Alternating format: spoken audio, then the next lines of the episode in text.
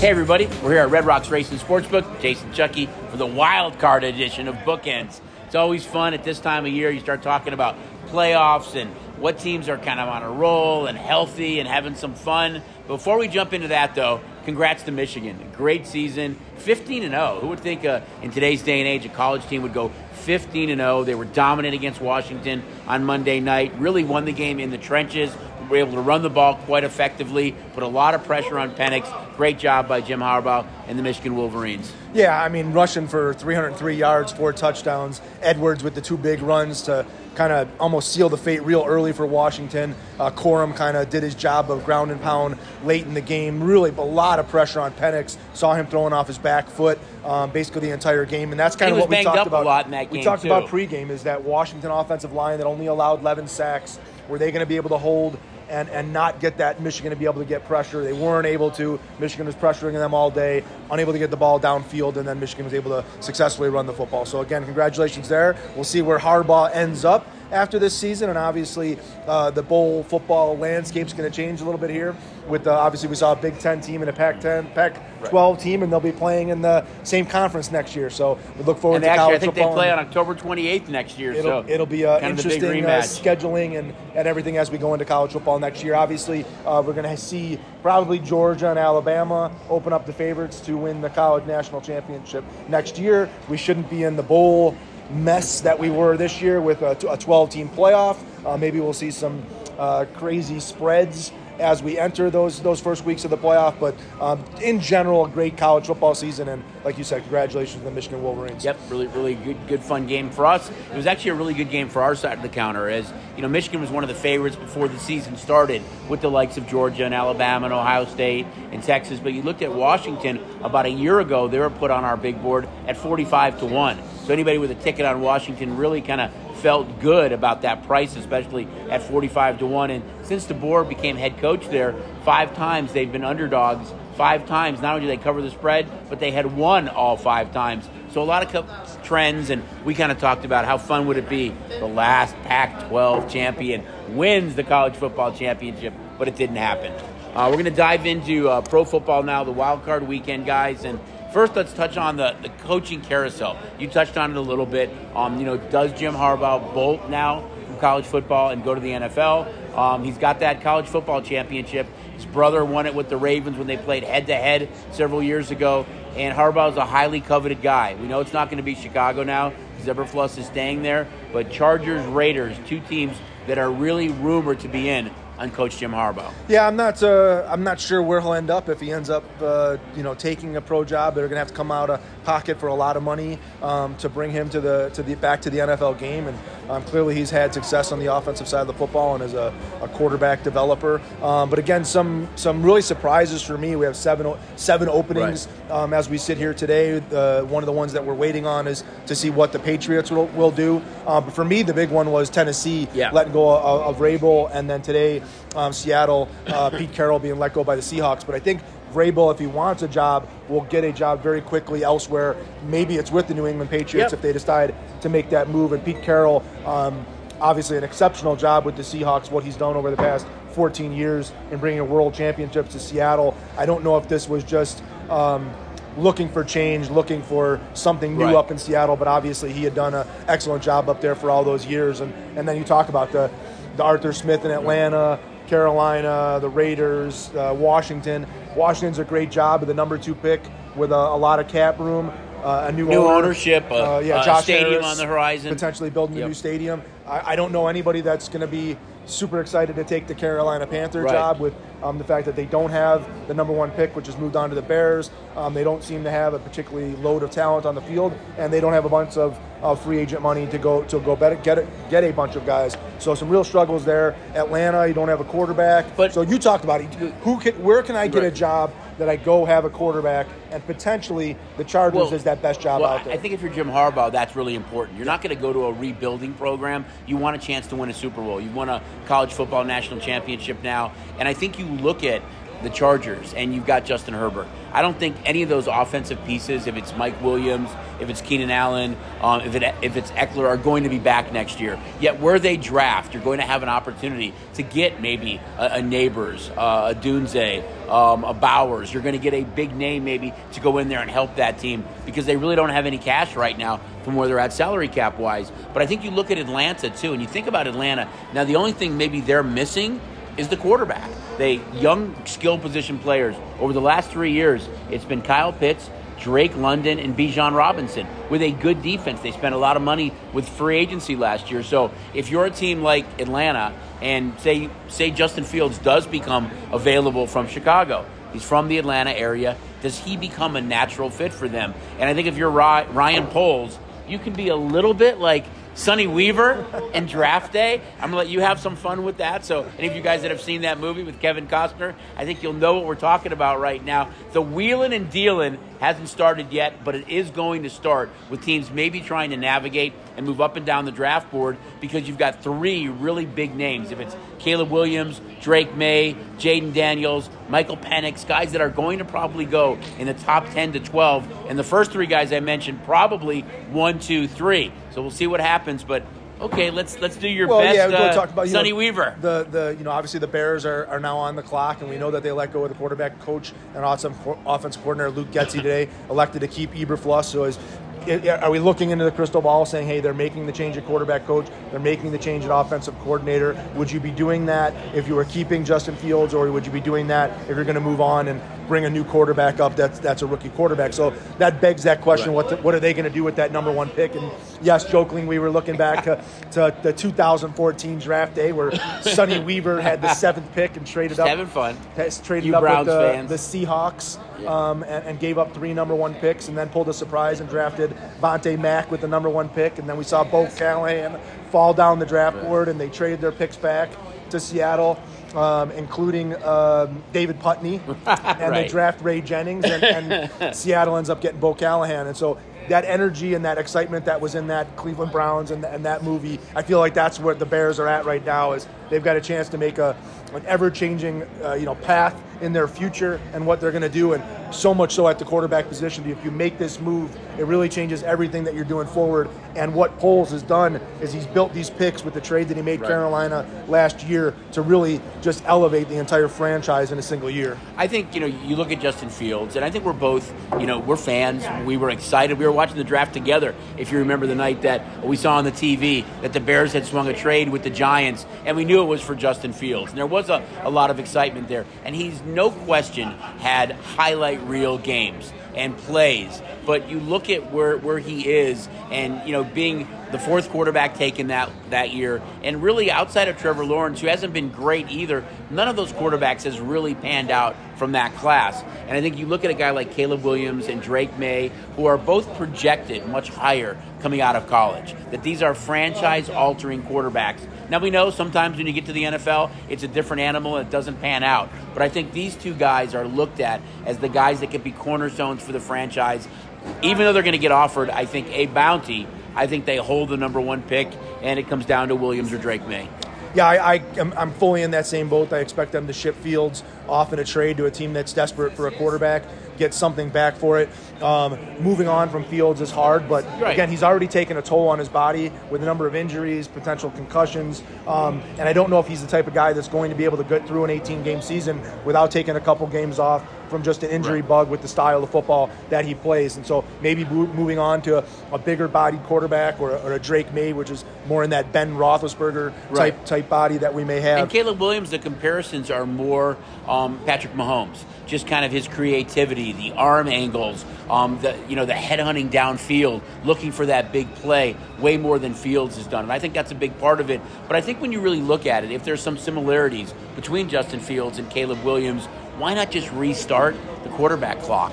You're going to have to pay Fields a lot of money in his fifth year. And then you look at a new contract. Quarterbacks now, the way it's situated in pro football, you're slotted in. So the Bears are going to have basically a, a mulligan for, for the cap for the next four years if they go that route. They also have, I think, the second or third most salary cap money. You made a great trade in, in picking up Sweat last year. Your defense, you have to sign Jaylon Johnson, but it's a defense that was so good the second half of the season with a lot of young impact players. I think you have to kind of reset that, use that money to retool, and maybe you go out and get a Mike Evans, a Tee Higgins, or you draft one of those young quarter, young, wide receivers with your second number one at number nine to help a young quarterback like Williams or Maye. We could, you and I could sit here all day Ah, and talk right. about uh, you know, Bears the Bears and, and, and Caleb Williams. And so let's get to this week's game. Right. And, you know, the only thing for me about the Bears, regardless of what they do, um, they're going to get a ton of offers for that number one pick. There's 15 teams in the National Football League looking for a quarterback with the number of injuries we saw, the number of young players, the number of teams that aren't having success at the quarterback position. So there's a potential lot of offers that are going to come in for that number one picks. But the Bears have to find a way to beat the Packers. And they haven't been able to do that for several years now. So as we look to next season, do what you have to do to find a way to beat the Green Bay Packers. It hurts. It really hurts. But all right. Let's dive into Wild Card Weekend now, guys. All right, first game on the board. And there's really, four of these games this weekend have some really cool kind of side stories to touch on. So the first one, Browns and Texans. Um, we know in this game, these two teams played late in the season. Uh, Browns won that game 36 22. That was Flacco, but no Stroud. Browns are a small favorite here. A couple interesting betting trends. Um, Cleveland's gone over five of their last five games on the road. Uh, the total has gone over in six of Cleveland's last seven games, but the total has gone under in Houston's four of their last five games, and Houston is 7 2 in their last nine games playing against the Cleveland Browns. Now, we know Deshaun Watson was drafted by the Texans. He played there. We know what happened there. He's not playing in this game, but it kind of is a cool side story as well about the Browns going against the Texans in this one. I think the cool sky story is Joe Flacco back in the back in the Great. playoffs, and C.J. Stroud in the playoffs, and Houston comes from you know basically a doormat to back to win that division after the Jacksonville Right. Jaguars kind of fall flat on their faces the last several games of the season. You, you talked about this 36 to 22 win by the Browns just a couple weeks ago without Stroud, and it wasn't even that close. It was 36 to seven. Um, the Texans came back and scored some late touchdowns to be able to get that, that to 22, but a complete and utter domination. We saw uh, Cooper go absolutely Yep. bananas in that game. He had 265 yards receiving. Um, the one thing for me here is we look at the Browns. They go on the road and are favored at Houston. Cleveland has not been a Right. good road team this year. They're three and five on the road. Um, one of those wins was a one-point win at Indianapolis. The most impressive of those wins was a two-point win at Baltimore, and then obviously the win against the Texans. But three and five on the road, that defense isn't the same as they are at home, where the Browns are eight and one at home. So as much as we like the Browns and we like what they do, they have not been good on the road this year. And the Texans six and three um, at home. So on the flip side, they've been a pretty good home team. So something to look at there. And again, I think this is one of those games where we potentially see the scoreboard go back up and down the field, uh, and we'll see if Stroud can find a way to steal a game here from this defense. Well, I think it's fun with Stroud is all the young wideouts. If all these guys are going to be healthy in that game, I think if, if Collins and, Brown and Woods and you get all these weapons back, I think it really helps C.J. Stroud. We know he's a rookie. He's played phenomenal this year. Really outplayed the other two guys. You know, Richardson got hurt, but had a much better year than Young. Uh, but I think Stroud's the key, and Joe Flacco not only playing for this year, but Where's he going to be next year? I mean, Cleveland might have a tough decision to make with Watson or our other teams looking for Joe Flacco. You think about playoff teams this year, like the or non-playoff teams like the Jets. If they had Joe Flacco, who they had the year before playing quarterback for them, how good would the Jets have been this year with steady quarterback play? So I think it's a big, big thing for Joe Flacco to go out and play well in this game as well. Well, the Texans' deep uh, pass defense isn't exceptional, so he's going to potentially have the way the ability to move the ball up and down the field. He's got to stay away from the turnovers. He has thrown several interceptions over Right. these last several weeks, even when they've been winning. They've been beating up on some bad teams. Um, the big thing for me, again, them traveling on the road and can they continue to have that road success as that that defense just doesn't feel as dominant. And you talked about Stroud having to have success Right. and then Nico Collins. I really think this game comes down to whether Singletary can run the football and whether he can find Dalton Schultz um, out of the backfield and they can kind of chew a little bit more of the clock and gain a little bit of confidence on offense and not give that ball back to Flacco to take those deep shots down the field to Cooper. Well, that's the early game on Saturday that kicks off the playoffs. Um, there's three night games that are on Saturday, Sunday, and Monday night, which I love that format. And the late game on Sunday night is the Dolphins traveling to Kansas City. Now, we talked about it. The Dolphins were so dominant at home this year, going into week 18, only one loss at home to the Titans by one point, which ultimately cost them a chance to host a playoff game. And instead of finishing number two, they're a wild card team. Well, they're used to playing in 70 or 80 degree weather. It's going to be frigid conditions in Arrowhead. These two teams played early in the year in Germany. Kansas City won 21 14. Tyreek Hill had a fair game. Excuse me, I think eight receptions, 67 yards. Um, it's going to be really cold. Hill goes back to Kansas City, but can they do enough in that weather against a Chief team that really hasn't been exciting offensively this year. Yeah, as much as the Dolphins were exciting in the middle of the season, um, a lot of that excitement's kind of gone by the wayside, and it's been really due to health. Um, the, the, bunch of guys hurt on defense haven't had Waddle, Mostert, and Hill on the field at the same time. Achane's been absolutely fantastic out of the backfield, but can does that offense transport into the cold weather, into a into a negative wind chill type game? Can they play in those conditions with that type of offense? The Chiefs on the other side, you know, they're short three and a half to four point favorite in this game. I think it's up to actually, actually ticking up now to four and a half, half right? Um, probably because of the weather. But they have not been good on offense um, the last several weeks. They're winning games on the defensive side of the football. It really isn't the Patrick Mahomes show. It's a running game, and can Pacheco ground and pound this uh, this Dolphins um, defense? And we'll, we'll, see some Kelce sprinkled in. Right. We'll see some probably some drops by the Kansas City Chiefs receivers because they lead the league in the drops. But I don't think either, I don't think anybody's looking at these two teams as maybe a threat in the AFC the way that they have been in the past, just the way that they've kind of limped into this postseason. And obviously, we're talking about teams that are playing in the postseason, but just haven't played their best football, right. or what we would refer to as Kansas City cheap football over the last three or four years. And obviously, what we've seen the Dolphins this year, that explosive, explosive offense hasn't been there with the injuries. I think with Kansas City, though, that they're a team that um, kind of like with Philadelphia, and we'll touch on that, that you still expect that they can flip that switch. So they come out and play a really good game offensively here, kind of get you know the wheels back in motion again. That it's still Patrick Mahomes, and you hate to count that team out, but they have not been, like you said, nearly as explosive as they have over the last few years. Here's a couple of interesting betting trends um, for this game. Total has gone over in 12 of Miami's last 16 road games. We know weather is a factor here. Miami, however, is only 2 and 4 against the number in their last 6 road games. Chiefs, as we touched on, not an overwhelmingly powerful offense this year. Uh, total's gone under in 5 straight home games. Kansas City is also 4 and 1 straight up in their last 5 games when playing Miami. So a couple of interesting betting trends there about how these teams play and how they score on the road opposed to at home. But Miami really has lit up the scoreboard over the last year and a half when they've been on the road. Well, they're going to need a big game out of Tyreek Hill. He's going to have to find those soft spots in the zone. They're going to have to protect Tua because um, Chiefs defense has been really, really good against the run. So I don't know how much Mostert and Achane and Achane looks like he gets shot out of a cannon every time he run those right. sweeps. But so that's, uh, st- stopping the runs one thing that Kansas City does well. I think they're going to get some of their skill position players back, Mostert and Waddle but still a tough task to go into Arrowhead. We've always talked about it. Like, what are the maybe the three or four toughest places to go play on the road? And I think we're we're in. You know, uh, we agree that it's Arrowhead, it's Lambeau.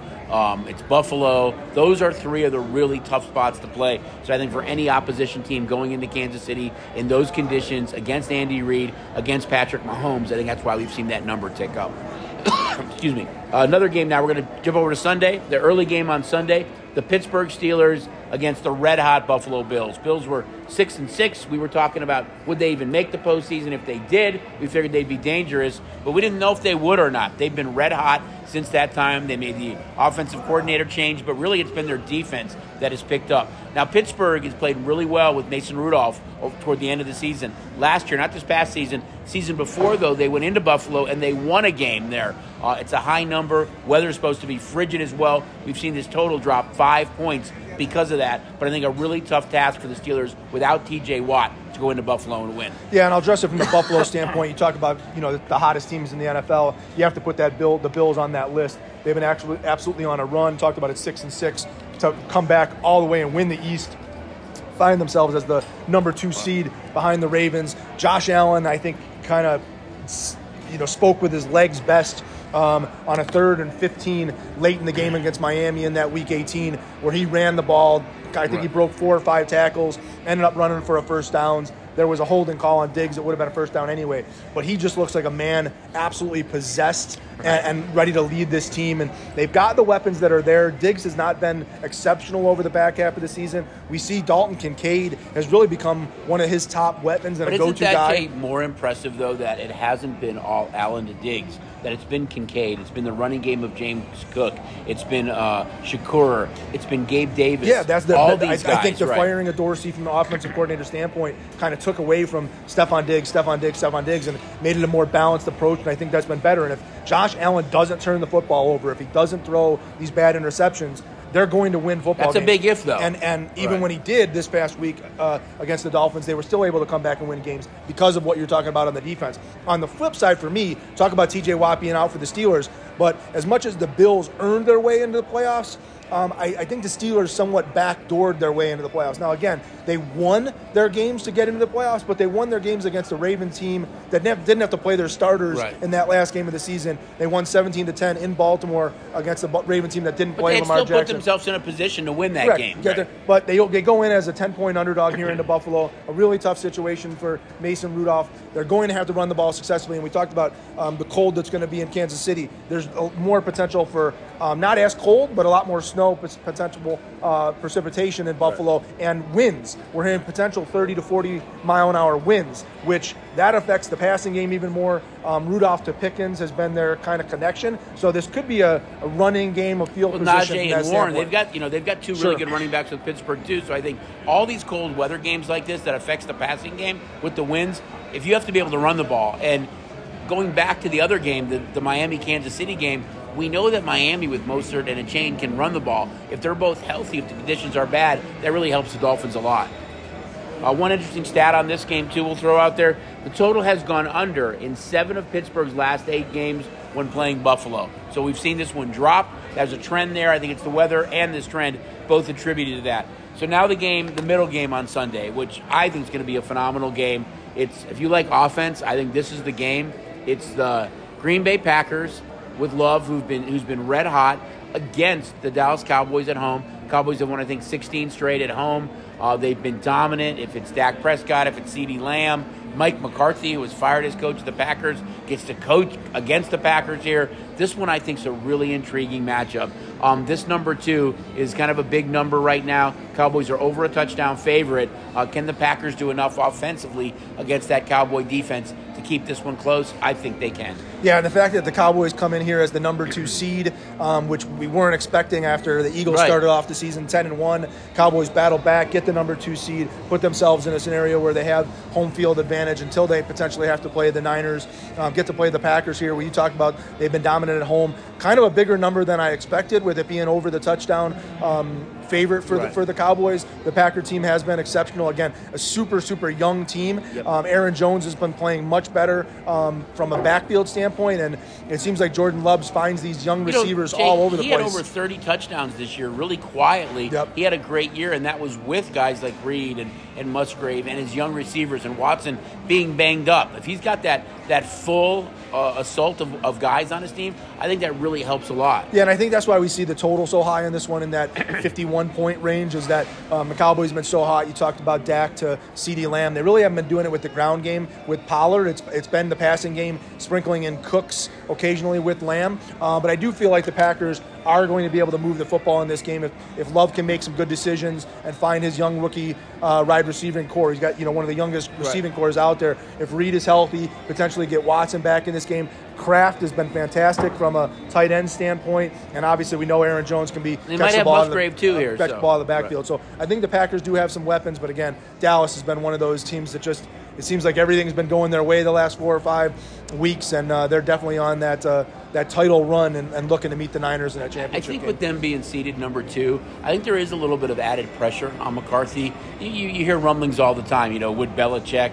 be and Jerry Jones be a good match? You know, what if they lose this game? What does that mean for McCarthy? And, and I think when you look at Dallas right now, there's a little bit more pressure on them than maybe Green Bay. I know we talked about the total and a lot of scoring. Here's two great trends. You think this game's going to go over? The total has gone over. excuse me in five of Green Bay's last five games on the road. They play on the road.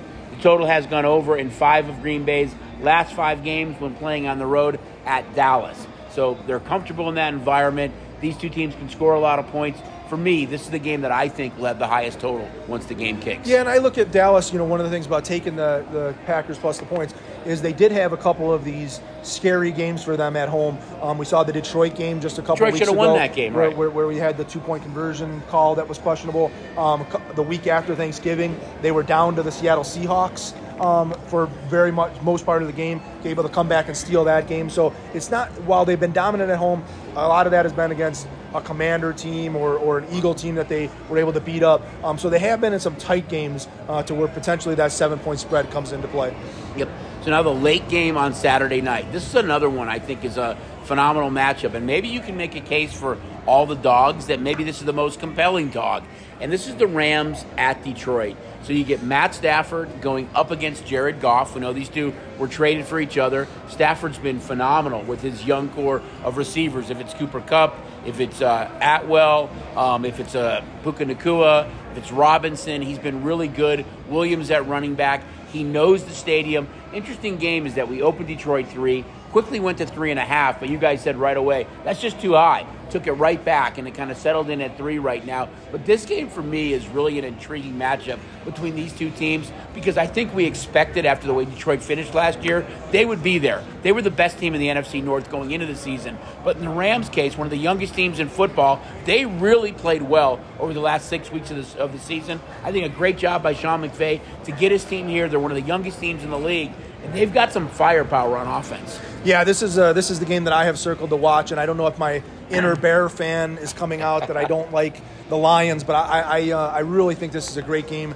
and great matchups for the Rams. Um, you talked about they kind of struggled out of the box. They started the year three and six, didn't look like they had any chance to come back and be a playoff team, and, and after their bye week in week ten, they went seven and one to end the season, and their only loss was an overtime loss at Baltimore on a punt return by the Ravens, who obviously we know are the number one seed in the AFC. So this Rams team has kind of found something, and you talked about when they get Cooper Kupp on the field, Puka Nacua on the field, Williams on the field, and Stafford on the field. This offense has got a lot of different ways to turn, and one of the things the Lions don't do best is stop things on the defensive side of the football. It's been Jared Goff to St. Brown with Gibbs and Montgomery out of the out of the backfield, and so they're doing things on the offensive side of things. If this is an offensive shootout, I think I'd favor the Rams in that Same. situation, uh, just with the fact that they have their weapons. And the big thing for me, check the status, but the Lions had really no reason to play last week. Were locked into this spot and elected to play all their starters anyway. And their young tight end LaPorta got hurt in that game Right. His status is kind of up in the air as if he's going to play. If he doesn't play, that's a big missing piece out of that offense that I think hurts even more. Uh, but again, I think this is a really, really interesting spot for the Rams.